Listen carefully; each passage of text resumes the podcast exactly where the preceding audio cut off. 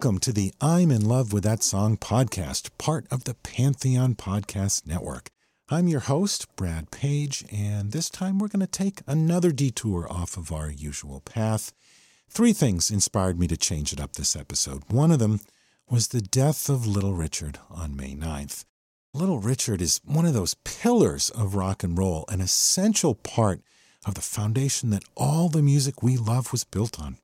Another thing is that I recently finished a book called The History of Rock and Roll, Volume 1 by Ed Ward.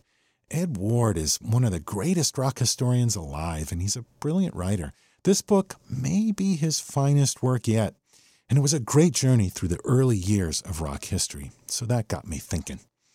And finally, this happens to be episode number 57, so I thought it would be fun to revisit the year 1957.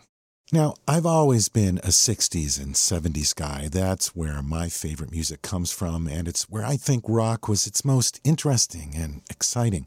But we never would have gotten that music if it wasn't for the radicals, the revolutionaries, and rebels who laid the groundwork. Back in episode 50, we looked at the year 1965 as being one of the pivotal years in music history. But if you want to go back to the year where rock and roll really broke through, you got to consider 1957 as the watershed year. Of course, rock and roll had major moments before 1957.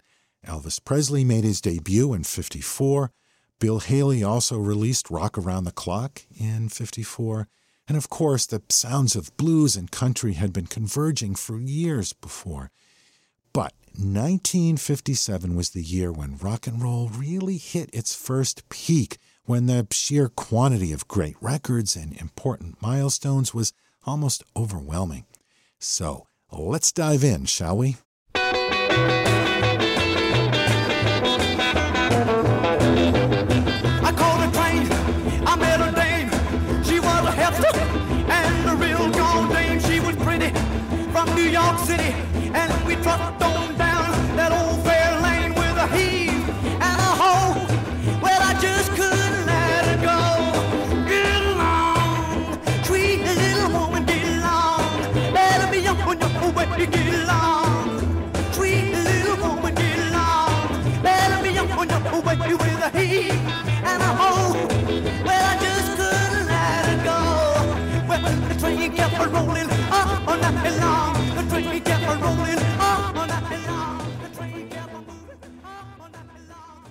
Rock and Roll Trio released their version of Train Kept a Rollin', soon to be a classic.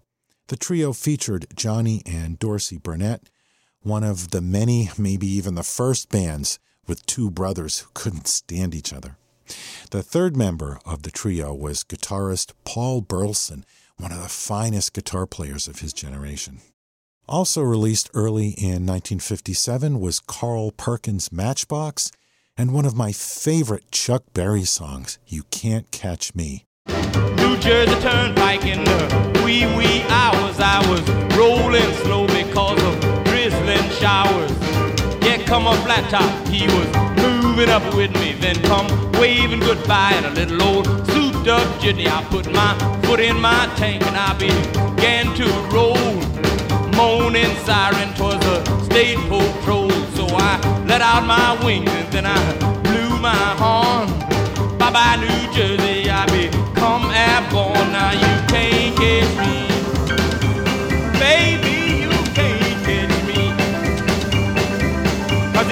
Get too close, you know I'm gone like a cool.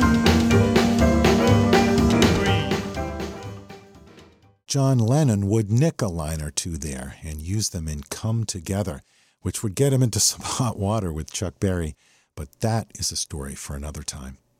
On January 21st, 1957, Chuck Berry recorded School Days, the teenage national anthem.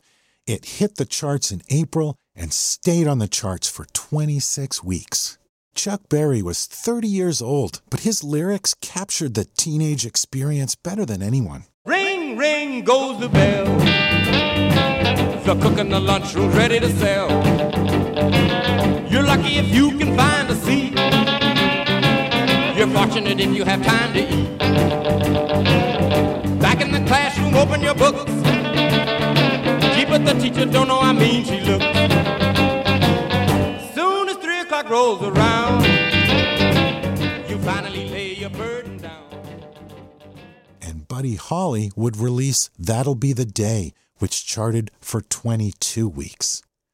Now, Sam Cooke had been strictly a gospel artist up until this point, performing with the Soul Stirrers. But in May of 57, he quit the Soul Stirrers and headed to Los Angeles to start his career in pop. He would eventually release You Send Me, his first hit. Darling, you send me. I know you send me. Darling, you send me. Honest you do, honest you do, honest you do. We're going to pause for a quick break and we'll be right back. Jenny, Jenny, Jenny, won't you come along with me? Jenny, Jenny, ooh, Jenny, Jenny, Jenny, Jenny, Jenny, oh, won't you come along with me? Jenny, Jenny, ooh, Jenny, Jenny, you know that I love when we can live so happy. While Sam Cooke left gospel for the secular world, Richard Penniman, better known as Little Richard, was heading in the other direction. In October, in the middle of an Australian tour, Little Richard decided to renounce rock and roll and quit show business. He returned to the U.S. and enrolled in a Bible college. Lucy,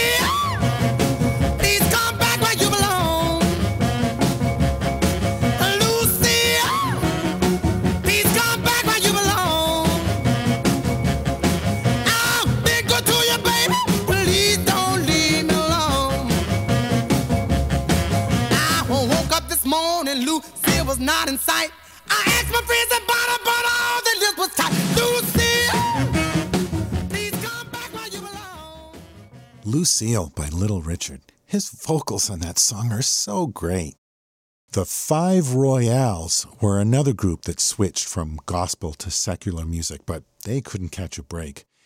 Eventually, they had a minor hit with Think, which made it to number 66. Not exactly a smash hit, but it kept their career alive. Though largely forgotten now, the Five Royales recorded some of the best early rock and roll records, featuring Lowman Pete Pauling's great guitar work. Here's Think. Think, think, think. Think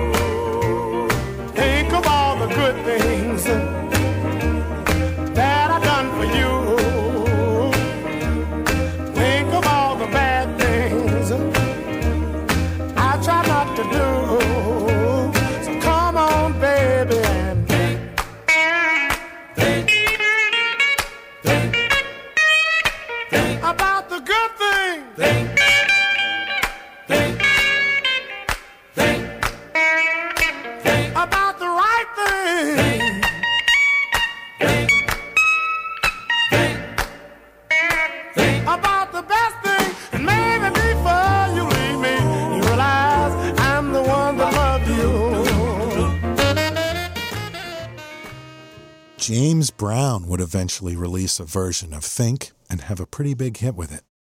There were two things aiding and abetting the expansion of this rock and roll music. One of them was the rapid growth of television. The other was a new format of radio, Top 40. In the early days, there wasn't much rock and roll to be found on TV, but that started to change first with the adventures of Ozzie and Harriet. Ozzie and Harriet Nelson were a real life married couple who turned their family into a sitcom.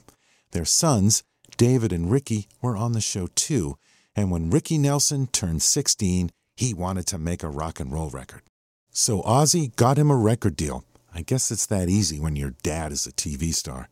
And they let Ricky play the song on the show. Considering the show was broadcast across the country, it became a top 10 national hit. So, of course, they let Ricky play more songs on the show pretty frequently.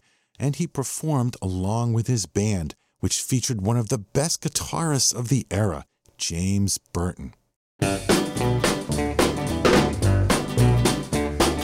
walking, yes indeed, I'm talking for you and me, and I'm hoping that you come back to me.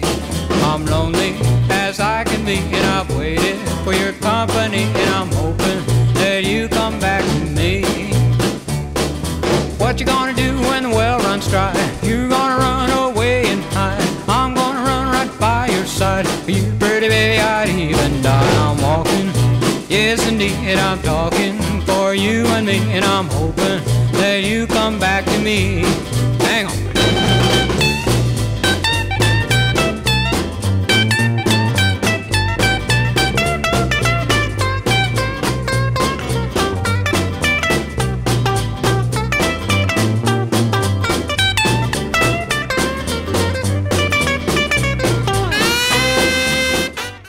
James Burton was a hotshot guitar player who also played with Dale Hawkins, and it was Burton who came up with one of the greatest guitar riffs of all time, Susie Q, which Dale Hawkins also released in 1957.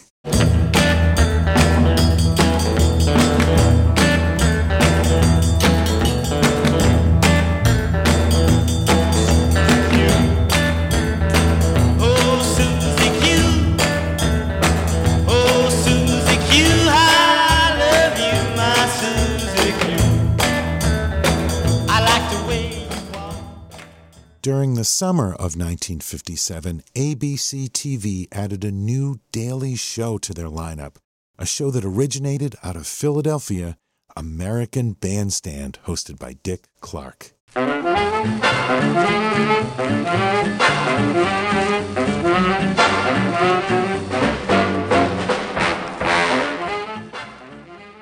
It's almost impossible to overstate how important American Bandstand was in 1957.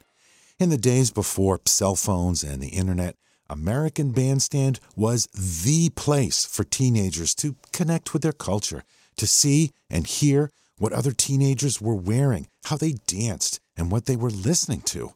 And Dick Clark would often interview the teens on his show, and he was a sensitive interviewer. He wouldn't mock them or talk down to them. He made them feel like their feelings and their ideas mattered. And if you were a record company in 1957, getting one of your records played on Bandstand was like winning the lottery. It meant national exposure for your records. Bandstand could make a record into a hit across the country almost immediately without having to work the record radio station by radio station, region by region. In the wake of American Bandstand's success, almost every major city had their own local copycat show.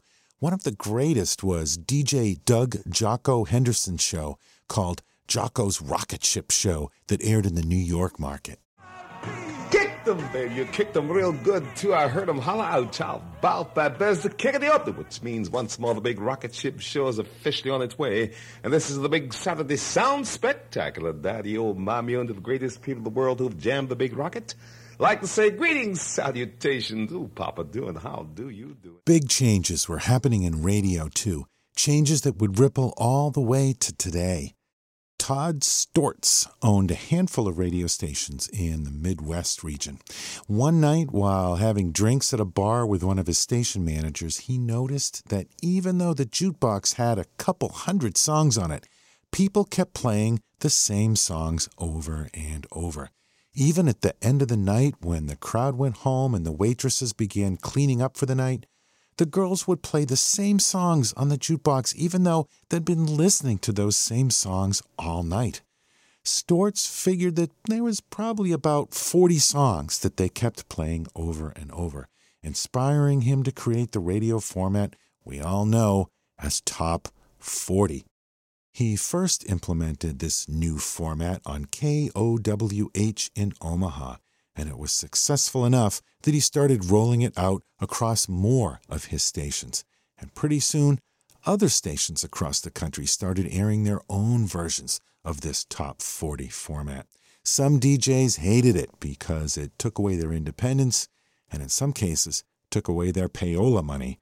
But station management loved it because it was more efficient, and record companies loved it because you could get your record added to dozens of stations all at once.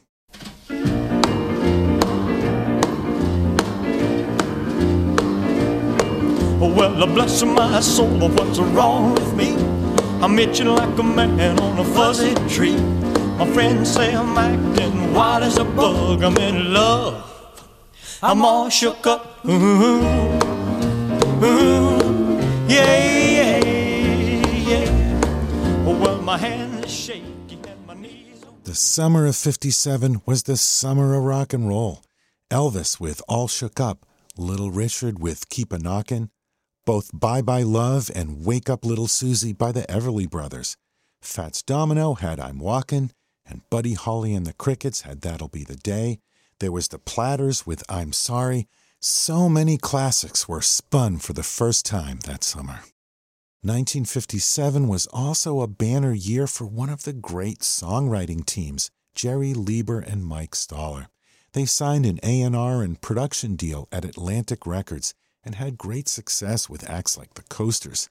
Leiber and Stoller were also asked to write songs for the next Elvis movie, Jailhouse Rock. Here's the Coasters singing a Leiber and Stoller song, Youngblood, one of my favorites. I took one look and I was fractured. I tried to walk, but I was lame. I tried to talk, but I just stuttered. Why, what's your name? What's your name? What's your name? What's your name? Young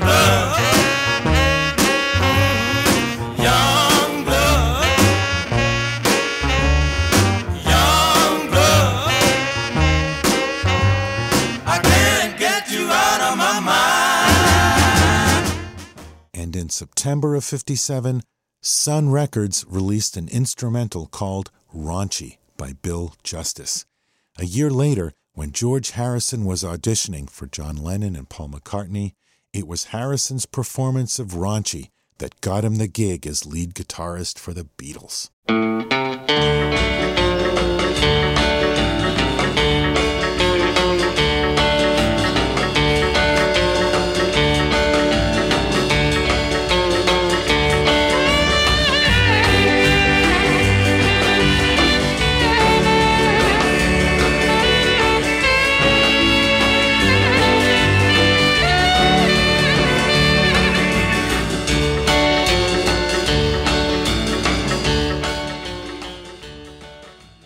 As the summer wound down and the kids returned to school, Chuck Berry continued his winning streak with the release of rock and roll music.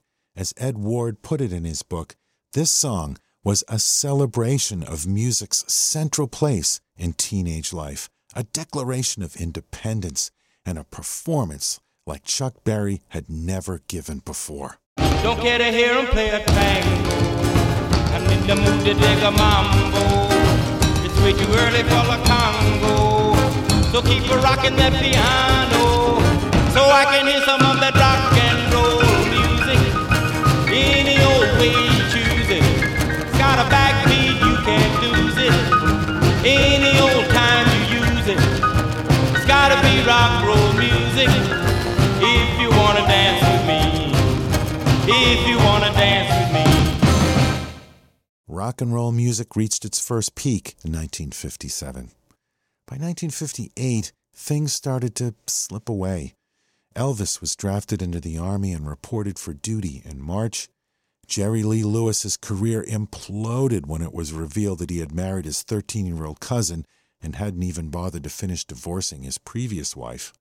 The adults at the record companies, TV stations, and on radio started to promote more conservative acts, a more tame, more safe version of rock and roll by white bread singers like Fabian, Paul Anka, and Frankie Avalon.